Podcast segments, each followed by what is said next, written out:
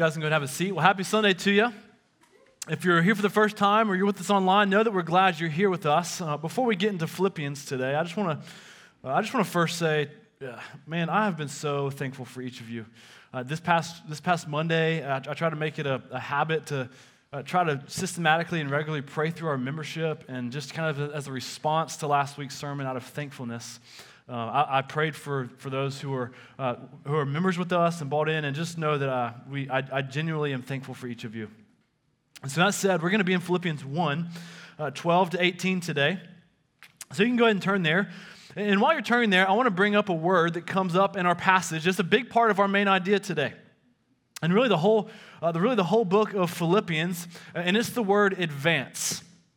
You know, I initially wanted to title our series Advancing in Joy because the reality is, most of the book of Philippians is about advancing the gospel in joy. You can't get through the book of Philippians without seeing this. It's especially prevalent in today's passage.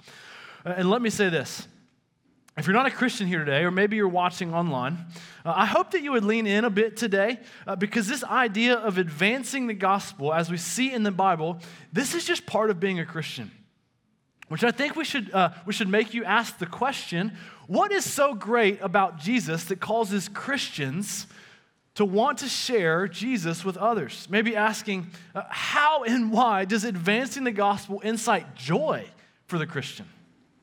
What's so great and life changing about this? And so I hope you'll listen in today. You know, I asked, uh, I asked our staff this past week about what would be a good illustration of this concept of advancement. Uh, not telling them my first initial thought, and uh, where I was going with it. And so uh, the first thing that came out of one person's mouth was the idea of football, advancing the ball down the field. The next thing that came out of the, the next thing brought up was kind of the idea of advancing in a grade, uh, moving up in a grade in school. Uh, but for some reason, whenever I think of this idea of advance, I think of complete global domination. Okay? Uh, also known as the board game Risk. I haven't played this game in 13 years uh, primarily because it brings out the worst in me. Listen, this is very important, okay? I become a very mean person when I play Risk. I am competitive. I do not like to lose, especially board games. Uh, what involves, especially when it involves taking over the world. If you're not familiar with the game, everybody has their own army, and the goal is to build up your army and take over and to dominate the world. It is a beautiful thing. I love it. It's a strategic game that involves uh, creating alliances and teaming up with others to take over the top dog. And I must say, I have a secret strategy that I will not share. But let's just say it involves watching everyone else just kind of sit around and implode uh, while I sit back and watch it happen. Just to come in at the very end and slowly and very patiently advance my military region by region, advancing uh, to take over the world. Uh, my military overpowers their weakened military, establishing complete dominance, one region at a time. Uh, and it's a beautiful thing when it actually works. However, the last time I played, which was 13 years ago, uh, with some of my friends, I used my strategy and I watched one of my friends just kind of sit back and implode uh, while speaking very kind words to him in the process. And because of my continual drip of said kind words, uh, he proceeded to knock the board game off the table, yelled not nice words back at me, uh, got in his car, and drove back home. And being the good friend that I am, I didn't try to stop him, I just put everything back together uh, and conv- continued to advance my army around the world and finished my complete global domination with great joy. It was a beautiful thing. But don't you worry, uh, we're still friends to this day. Um, after that night, we vowed to never play again. The worst, we got the worst of each other. Uh, and ironically enough, we're actually both pastors to this day, uh, working to advance the gospel, showing that yet again uh, that God can redeem just about anything. Uh, and to connect this with our text today, specifically advancing the gospel, we're going to see another one of Paul's special ingredients to a life of joy. Today, we're going to see uh, the, the main idea, see our main idea that joy is found in gospel advancement. We'll see at the end of our text today uh, that as Paul speaks on the advancement of the gospel at the very end in verse 18, he says, Christ is proclaimed, and in that I rejoice. You know, today we're going to see the heart of Paul's life and ministry. We'll see one of Paul's greatest desires, and it's to see the gospel above all. for the gospel as first, for the gospel to be first and primary, to see the advancement of the gospel as of primary importance. Just like when we advance the ball in football or in the game of risk, Paul knows that when we advance the gospel, we're pushing back, we're pushing out one thing, and we're building a new establishment. We're establishing a new ruler, saying this is no longer your territory. This territory has now been taken over. But in gospel advancement, it's not through land and territories, but rather it's in the hearts of people. And at the center of the gospel is Jesus Christ, who comes into our lives and the lives of those around us and establishes his rule and reign over our lives. Paul knows that if there is no Christ in our life, there is no stable, there is no steadfast, and there is no eternal joy.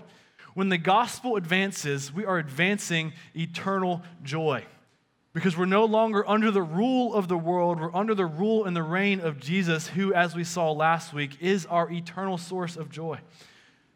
And so when we advance the gospel, we're advancing Jesus' rule and reign. We're building God's global kingdom. We're building it one person uh, and one heart at a time.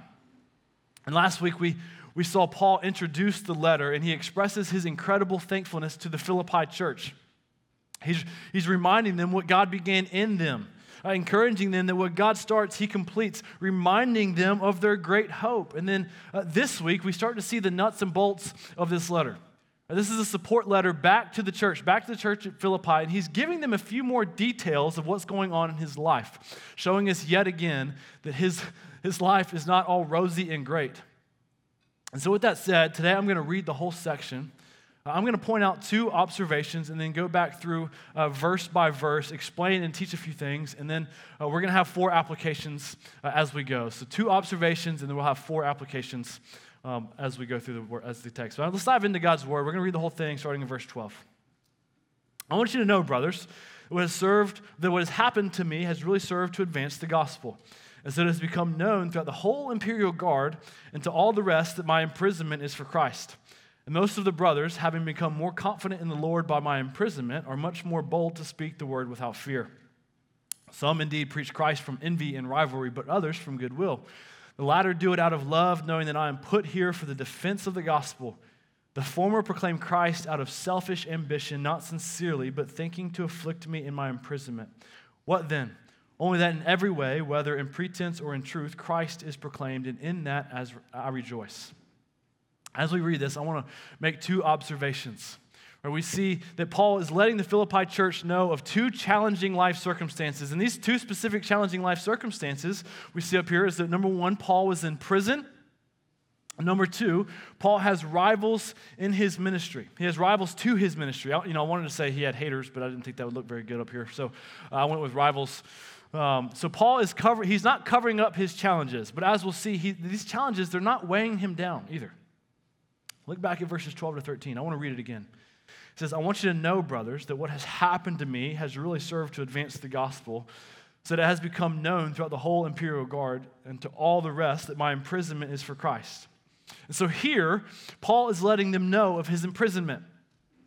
And just kind of as a backstory about uh, this imperial guard and those in prison during this time period, this, the imperial guard in Rome, it consisted of about 9,000 handpicked soldiers who were honored with double pay. Uh, I mean, these guys were the best of the best. They were honored and they were given special duties and assignments. And so, uh, however, one of the more challenging uh, and not so fun tasks for the imperial guards was to guard the prisoners by being left with them and possibly even chained to them. And so here, here's Paul uh, with these elite guards with lots of power and influence as the Roman Empire is expanding. Uh, and they're stuck with Paul uh, for an extended period of time. And not only that, but they're rotating through. Right? I mean, I can't, I can't say this from, from personal experience, but it, it kind of feels like speed dating for Paul with these guards. You know, like uh, they're kind of rotating through one by one, which to me seems a little bit like prison. but, uh, but what does Paul do? He uses it to his, his advantage, and he preaches the gospel to them while they're stuck and they're chained to him. And what's ironic about this uh, was that this is the exact reason he was thrown into jail for doing this exact same thing of preaching the gospel. And here he is again. He's using his challenges and life circumstances to, to his advantage, similar to what we saw in Acts 16, which uh, we covered in our groups this past week. You know, these guys, they are literally stuck with him. They can't leave him, and the only thing they have to do is to watch him. And so, Paul, he speaks about the greatness of Jesus to them. And he wins these elite, high powered imperial guards to Christ one by one. And so, just to read it again, listen to what Paul writes to them. He says, I want you to know, brothers, that what has happened to me has served, has really served to advance the gospel, and so that it has become known throughout the whole imperial guard and to all the rest that my imprisonment is for Christ. Paul saw his circumstances, as Alistair Begg points out. He says, not as a wall to his ministry, but he saw his circumstances as a stepping stone for his ministry. Which leads me to ask, what life circumstances has God placed you in, whether difficult or maybe not so difficult, uh, that can be used for the advancement of the gospel? So, what difficulties in your life or in our culture can God use for God's good purposes? You know, when I think back to quarantine, which uh, it wasn't prison, but it sort of did feel like it at times. When I think back to that time, I can't help but think how much better we uh, got to know all of our neighbors. We were stuck, they were stuck, uh, their kids were stuck, there was no school, uh, no sports, no vacation, nothing. Everybody just stayed home, which provided for us better opportunities to get to know everybody. And some of our best friends now, and our kids' best friends, are within walking distance to us. You know, before, before quarantine, it felt like a ghost town. And now, after quarantine, uh, neighbors in our neighborhood that were planning to move, they're no longer moving. Uh, they've decided now to not move because of the community that's been formed. And so uh, it is now both our duty, we, I, I consider it our duty and our privilege to see the gospel advance in our neighborhood. Now, one of the prayers now for our specific neighborhood is that we would have a city group form of the people just within our neighborhood, just within walking distance. You know, just as a, as a different, uh, different example, you know, me and, me and my wife Kelly, we both try to use our hobbies that we love to do to use them to live missionally, to build relationships and friendships. And so, again, uh, where has God placed you, whether good or bad, that, can, that God can use for gospel advancement? You know, I've, I've already asked this question, but just to keep things streamlined, you know, our first application today is use your life circumstances for gospel advancement. You know, a simple way that has helped me uh, think through this and think about this is to uh, just think about where God has placed us specifically thinking about where you live, where you work, and where you play. What your living situation? Where do you live? Think about where you work. Think about, think about your hobbies. You know, me, me and Kelly, we both primarily parent, uh, pr- pr- primarily work from home, uh, and so our lost coworkers are our kids. And so, outside of our family, we have to think about our neighborhoods uh, and, our, and our hobbies. And so, how can we get to know our neighbors? Or maybe we can, uh, how can we, how can we maybe bake cookies and deliver them to your neighbors? Maybe we should just kind of walk to their house uh, and invite them over for dinner or just have dinner out in the driveway. But whatever we need to do, we need to be intentional to live a life with our, with our coworkers, with our classmates, with those around us. Like, what regular activities do we need to do uh, or to start doing to be further engage in our community for the purpose of advancing the gospel? At New City Church, one of the things that we believe so clear, so, so fervently is that every member is a missionary. We're all missionaries. And so, as we've already said, what challenges are we facing right now? Are you facing right now? And look at those and ask, how can, how can we use these challenges to expand God's kingdom? This is just how missionaries think. How can we speak about the goodness and the greatness of Jesus to those around us amidst our challenges? You know, I don't have a, a doubt in my mind that, uh, that the guards at Paul's prisons were probably just dumbfounded and confused by the amount of joy that Paul had while he was in prison. You know, we don't, we don't know what Paul, we don't know all that Paul went through. You know, I'm sure he had times of ups and downs uh, and his share of low points. But I just imagine, based off of this letter, that every time a new guard came to him, I just imagine him from time to time just kind of smiling from ear to ear, uh, while they look back wondering, why, what is wrong with this guy? Like, why is he so uh, joyful? Does he know that he's in prison? And, and you know what I'm also sure about? Is he probably also had his times of sorrow and grief. Right? He had his times of tears, but all the while continuing to rejoice, trusting that Jesus is enough. And in the middle of all of it, in both joy and sorrow, he goes on to share of the incredible and eternal joy that is found in Jesus Christ, knowing that their eternal hope is secure, that he is at peace with God, and that he has the Spirit of God living inside of him. And because of Paul's challenging life circumstances, he was able to share of the greatness of Jesus and the gospel advanced. So, again, Where has God placed you? Who has God placed in your life? What challenges are you dealing with that God can use uh, to grow to, to show the greatness of Jesus? While knowing that it often takes boldness and courage and intentionality to place yourself with opportunities in order to share the gospel, to speak about Jesus in boldness. So that said, let's look back at verse 14. I want to point out a few things here. Verse 14, and, the, and, most of the brothers, having become confident in the Lord by my imprisonment, are much more bold to speak the word without fear. Two things I want to point out here. Uh, first, what, what, what happened to Paul? It encouraged those around him. When Paul displayed a confidence in Jesus and the advancement of the gospel, specifically in the proclamation of the gospel, uh, speaking about Jesus, it encourages those around him. You know, last week I said one of the uh, I said our attitudes are contagious, but do you know what else is contagious? A zeal in evangelism. This is something that I, I've, I have to grow in, and I know it. You know, I'm, I'm eager to see the gospel advance, uh, but I also know that it's really easy for my own personal evangelism to go through cycles and to go through seasons of zealousness. And during quarantine and after quarantine, I've been trying to, to work back into it, to try to reestablish a zeal for this in my own life. You know, evangelism is a spiritual discipline. It's just like every other spiritual discipline. We have to work at it, we have to grow in it. You know, the, the more we're disciplined to do evangelism, the more we will grow to delight in it, to, to love doing it. And so I've, I've tried to just schedule it on my calendar because just like every other spiritual discipline, if we don't make time for it, it likely won't happen. And so, what we see from Paul is that his zeal and discipline in proclaiming the gospel, regardless of what happened to him, it encouraged others around him to do the same. And so, if you want to encourage our church, do this, okay? Put it on your calendar to share the gospel with someone, pray about it, and then go do it. And then tell someone about it. And then share the good, share the bad, share the awkward, share the ugly. Uh, what did they say? How did they respond? What did, how did you get into the conversation? Uh, when, when we are zealous for what is good, we are zealous for what is good, it's contagious. It builds up and it encourages the church. Paul's zeal in the gospel made others around him zealous in the gospel. But then look what else we saw in verse 14.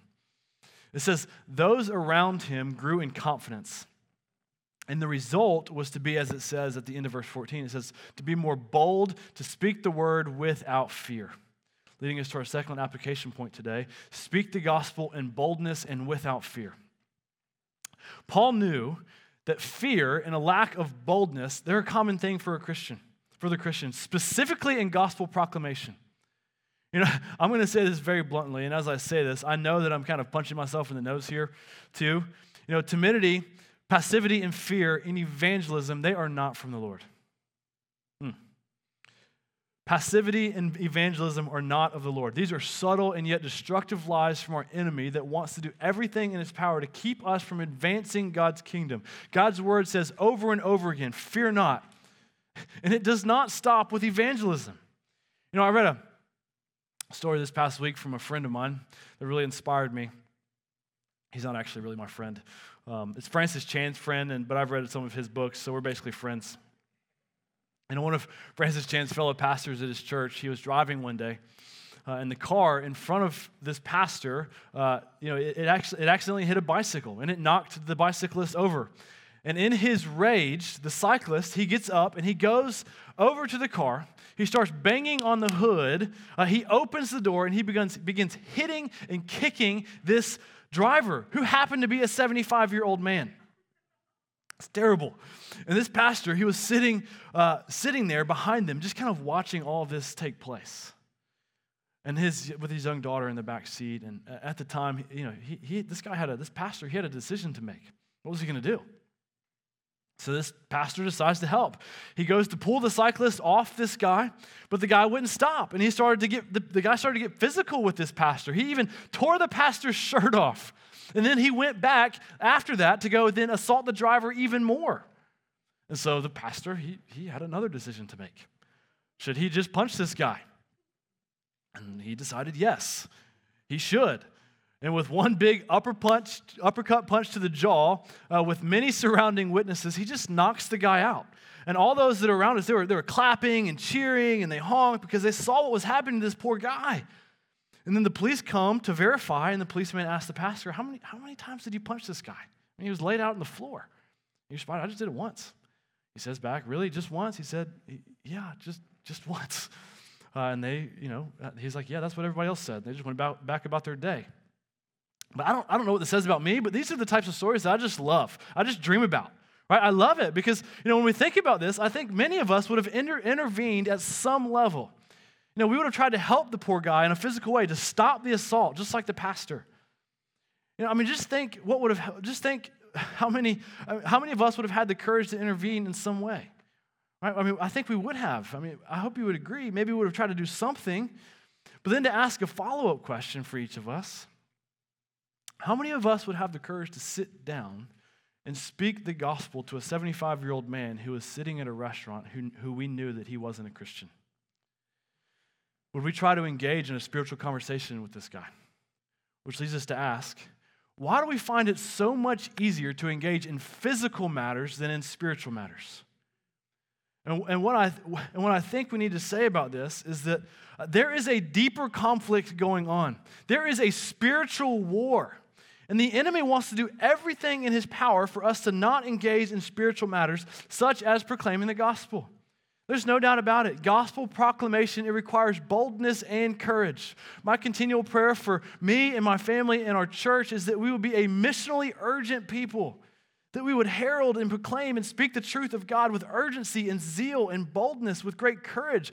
You know, simple and hard question to ask ourselves is who are we fearful to share the gospel with? What person in your life do you pray for, but you're just afraid to share with? I've got those people. I would encourage you to stop and, and step into that this week. And do you know what shouldn't what wouldn't surprise me? If that someone was someone you've built a relationship with at school or at work, in your neighborhood, wherever you have fun, whatever you, wherever you interact with others. All, all, all the while remembering that fear is not from the Lord, courage and boldness are from the Lord. And that said, I want to get in these next few verses, which honestly, these next few verses, they've always felt a little strange to me. Uh, stopping in verse 14 uh, just seems a little bit more natural, but then we have, we have to deal with these next few verses. We, we need to deal with uh, what we, we need to deal with the other problem that Paul's experiencing. In these verses, we see that Paul, he has rivals. They're, they're somewhat, they're competing with Paul. Look what these next three verses say. Verse 15. Some indeed preach Christ from envy and rivalry but others from goodwill. The latter do it out of love, knowing that I am put here for the defense of the gospel. The former proclaimed Christ out of selfish ambition, not sincerely, but thinking to afflict me in my imprisonment. So here we see our second observation played out in Paul's life. You know, the first, Paul, we saw that he was in prison. And the second is that Paul, he has rivals in his ministry. There are some mean dudes that don't like Paul. They consider Paul a rival. And what we need to be clear on the, on this is that uh, his rivals are not proclaiming heresy. That's an important detail. Uh, what they were saying was true. We know from Galatians 1, Paul says uh, that any, if anyone preaches a gospel contrary to what you re- received, Paul says in response, he says, a curse be on them. But that's not what was happening here. They're preaching a true gospel, they just have bad motives. Again, he says in verse 15 Some indeed preach Christ from envy and rivalry, but others from goodwill. Some are proclaiming Christ from, from good motives and goodwill, and others from bad motives, such as envy or rivalry. You know, I've always found this so interesting. It's, it's almost like, hey, hey, Paul, I'm mad at you. So because I'm mad at you, I'm going to get back at you and I'm going to go preach the gospel. It just seemed kind of strange to me. It never really has made much sense to me until I actually started to be involved in ministry. You know, what Paul is speaking of, I think, is far more prevalent in the Christian culture than we realize. You know, what happens often is that we become more eager for our own glory than Christ's glory. Ministry becomes a means to be recognized, to be noticed, or to seek the praise of man. It becomes a comparison game. And to look at the success of others and become envious or to have a spoken or unspoken competition, this can often be subtle and it can be very destructive. And it's not just pastors comparing churches to churches or those in full time vocational ministry. This is true for the church at large. It's very easy to do ministry or to serve, to go on a mission trip, to, to live on mission, whatever it is, all good things, but doing it for the purpose of being noticed. This is something we have to all continually keep watch of. And to not fall into the danger of thinking something like, hey, why, why does that person get that opportunity? Or maybe thinking, you know, I, I think I could do that ministry better than that person. This is something we need to keep watch of. This is something we need to be careful of. It can be very destructive and it can steal our joy. May we be a church, may we be a people that when others, then other people in other churches have great success, we would be cheering them on. Ministry is not a competition. We are all on the same team. Trying, we are all trying to advance God's kingdom. We need to understand that we have an enemy that wants to corrupt and destroy us in any way possible. And if he can't do it through sex, money, or materialism, he will certainly do it through envy and rivalry. And this is what Paul was experiencing. Others didn't like his platform and the influence that Paul had. And so, so they were preaching Christ, which is a good thing, but they were doing it with bad motives. It was more for them and their fame than for the fame of Christ. But what I love about this is Paul's response. In verse 18, this is what Paul says in our last verse today. It says, What then? Only that in every way, whether in pretense or in truth, Christ is proclaimed, and in that I rejoice. Paul doesn't engage in the controversy at hand because he knew it was petty and menial. There were brothers in Christ. Uh, they were brothers in Christ. Theological precision, it was not, that was not the issue. He was putting into practice what he said in 2 Timothy 2:23, have nothing to do with foolish ignorant arguments. You know that they breed quarrels. Instead of arguing with his opponents, rather he essentially says, "Praise God, Christ is being proclaimed." And so coming out of that, what I want us to consider for our third application is number 3, keep the gospel above all. Keep the gospel above all. This is a great example of keeping the gospel of primary importance. You know, there was a controversy at hand. The Bible said there was rivalry and envy and selfish ambition at work around Paul, uh, but yet they were still proclaiming Christ. Paul was likely being ridiculed. He was being, probably being publicly shamed. Uh, others were trying to afflict him in his imprisonment. You know that word afflict in verse 17? Uh, it can also be translated as to stir up an inward annoyance, some trouble of spirit. They were trying to rub salt on Paul's wounds by preaching Christ. And Paul, in essence, says the most important thing that is, that, that, that is happening is that the gospel is being proclaimed, and in that I rejoice. Pastor Kent Hughes. He said Paul was so gospel intoxicated, so centered on getting the good news of Christ out to the lost in Rome, that his feelings and aspirations were subsumed and subject to the gospel. Paul was so consumed with getting the gospel to the lost as his greatest aspiration that everything else around him, every trouble, every strife, every affliction, every quarrel was put aside, pushed aside for the advancement of the gospel. Paul had a gospel above all, a gospel first mentality, and it caused him to rejoice with joy. And when I think about this in my own life, the seasons where I have the most joy, the seasons uh, are often the seasons where I'm often the most missional when I put Christ and others first, when I love God and others, and when my primary aim is to see the gospel advance, when Christ's glory is put above my own glory. Those are the times when I often have the most joy, but then the seasons where I have the least amount of joy, oftentimes, are the seasons I focus on myself and what others think of me, on the troubles and the strife around me, and when I put my own glory above Christ's glory. This is a very hard and I would claim miserable life to try to keep up. Getting caught in the rat race of our own glory will only it will only give the illusion of joy, but it will not last and will eventually leave us miserable and it will leave us joyless. Hear this. God created us to live a life on purpose. God created us to live for Him and to worship Him. God's purpose for our life is to make disciples. God created us to worship Him, and He wants us to add more worshipers to His kingdom, to do whatever it takes to give God the most glory. Our primary purpose in life is not our work. It's not what we have or don't have, and it's not to bring ourselves the most glory that we can bring ourselves. No. Our primary purpose, our primary calling, our eternal calling is to bring glory to Jesus Christ, to proclaim to the world that Jesus is better, that the cross is sufficient, that by trusting in Jesus Christ, your sins can be forgiven. If you're not a Christian here today, hear this. Hear this that through Jesus Christ, you can be made new. You can be made clean and you can be given a new life and given a new direction. Christian, we can show that the world we live for something far greater than anything this world has to offer. It has been made abundantly clear this year that our world will not satisfy us.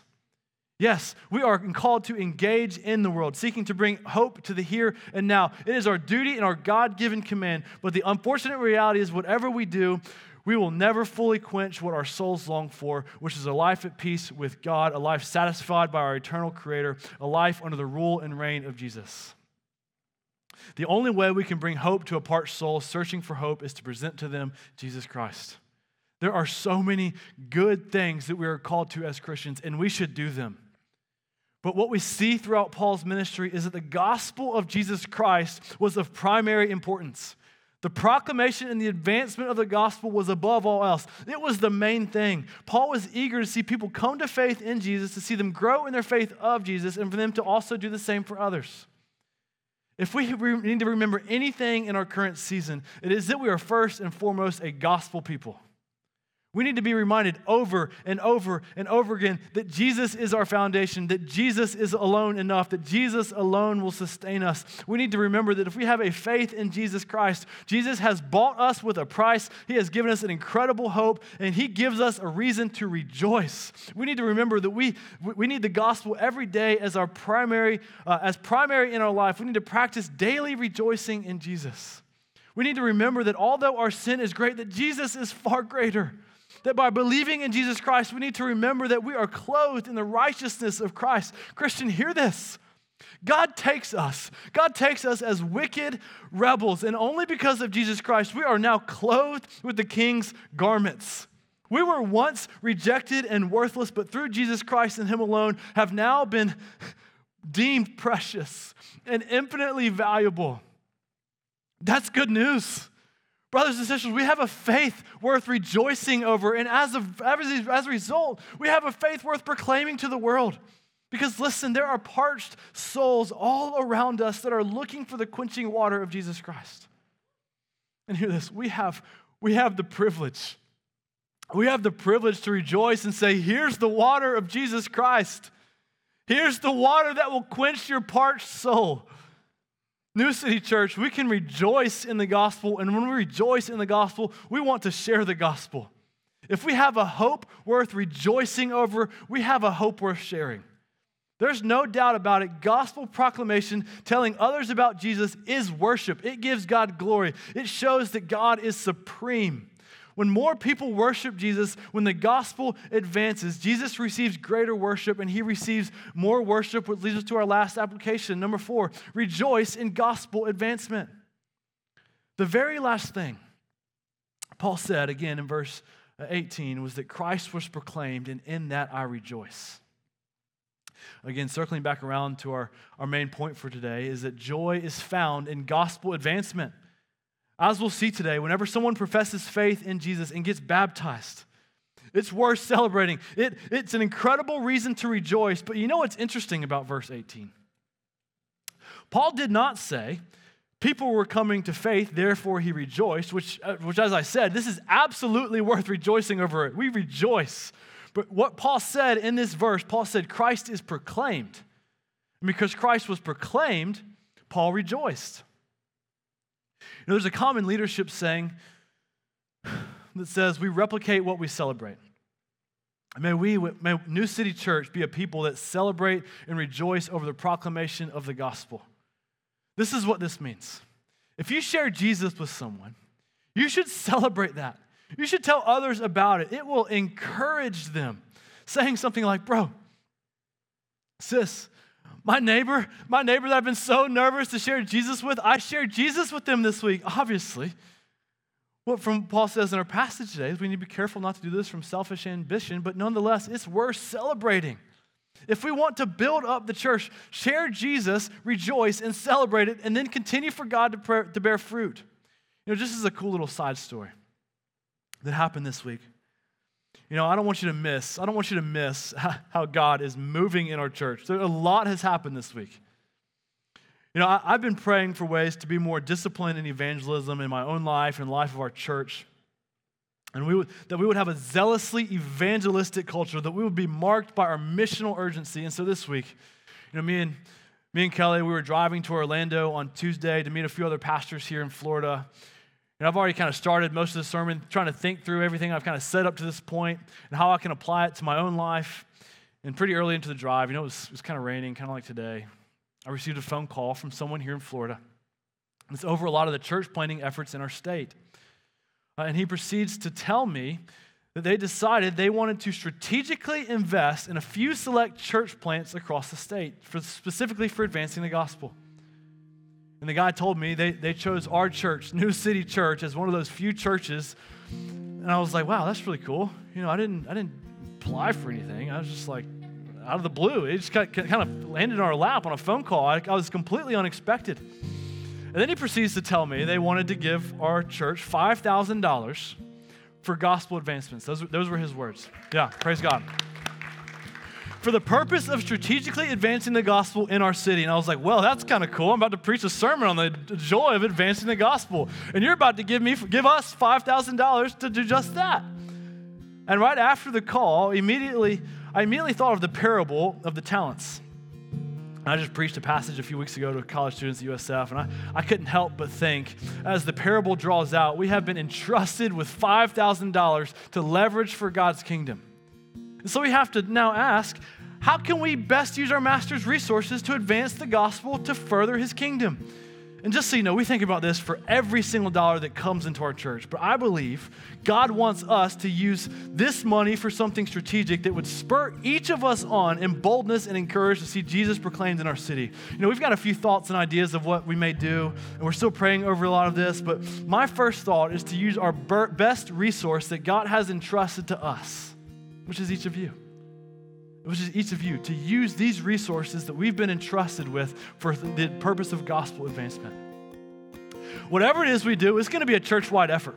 We want to leverage every single resource we've got to make the greatest impact possible in order to see the gospel advance here in Tampa. And know this, it will require courage and boldness. And so, in the last several minutes of our time, I want to kind of circle back around to the open illustration with the board game. Uh, when we think about this board game risk, it's, it's called risk because at every, at every turn, risk is involved. Right, every turn you take, you're, you're essentially taking a risk in order to advance your army and take over the world. You roll the dice, and, and, and when, if you win the dice roll, you, you take part of the army. You take, you take, part, take out part of their army, and depending on the size of the army versus your opponent's army, is the level of risk you're actually taking. So, in essence, there's a calculated risk. For example, if you've got a one man army going against a much larger army, this calculated risk does not look so good. So you have to ask uh, are you willing to take this risk? And so, as we reflect on this idea of courage and risk, specifically in gospel advancement, we know that courage and boldness they are required while also remembering we're called to fear we're called to fear not. But when we really think about this, when we realize that both courage and risk are required, we realize when we really push into this, we realize that courage and risk are required, but not that much. Because we realize that although there is a risk, it is a calculated risk. And the most calculated risk we can take is a risk backed by the God of the universe. Courage is required, but not that much courage. Because listen, we know that we are engaging in a spiritual war that has already been won.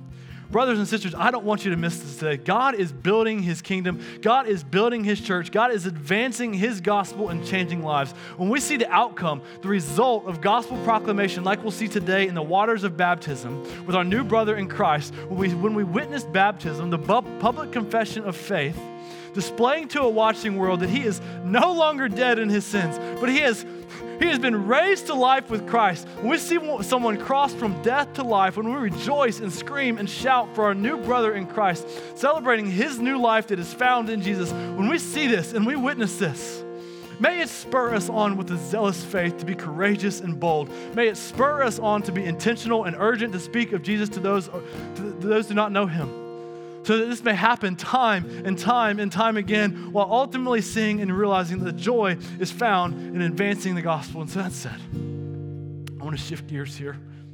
And I want to set up and explain what's about to happen here uh, in baptism. So the rest of the worship team, you guys can go ahead and come on up. And in just a minute, Jordan and the worship team will lead us in a song, two songs. And after the first time, after the first song, we're going to baptize our brother Stuart. And I'm going to ask Stuart two questions. It says, do you, I'm going to ask him, while the song's being played, do you believe Jesus has done everything necessary to save you? And the second, will you follow him as Lord of your life? And after, the, after he answers those two questions, while we're, while we're singing, we will baptize him, symbolizing that he has been buried with Christ, that his old life is gone, and he has now been raised with Christ, walking in the newness of a life with Christ. And this is important. Listen, baptism does not save us, believing in Jesus alone is what saves us. Baptism is merely a symbol, it's a public profession of faith, it's the first step of obedience in the life of a Christian. And just as an, just another encouragement, what makes Stuart's baptism special for us is that uh, he's the first of hopefully many to pass through the waters of baptism here at New City Church. Right, praise God. But I also don't want you to miss this. I don't want you to miss this. Because of this, you know, we've been praying for Stuart for over 18 months. For me personally, for over two years. Right, we were praying collectively 18 months ago, before we even moved here, for God to begin drawing people to Himself on the campus at USF, and we now have a face with a name. And then get this, get this. On Monday, August 31st, we called out in prayer. We gathered together as the corporate body of believers. We gathered on, on a night of prayer and worship, praying and begging God to move. And one of those many prayers was for us to baptize our very first person this semester. And this is crazy. Six days later, the very next Sunday, Stuart comes walking through our door, and today we have the privilege of baptizing him as he makes a public profession of faith. Brothers and sisters, God is moving. God is working, God is building his church. Let's celebrate today the new life that is found in Jesus Christ. And let's pray and let's beg God for so many more. Let's pray. God, you are good. God, you are worthy of our praise. You are worthy of rejoicing. Father, may we see and celebrate the life of a, of a new life today in Christ celebrating what you have done, crossing from death to life. And may we pray and beg God for so many more. This would just be the, the tipping point, the iceberg, the tip of the iceberg, Father. We would see so many come through the waters of baptism. May we be spurred on with a zealous faith to share the gospel and proclaim the gospel in boldness. Father, we need you and we ask this in Jesus'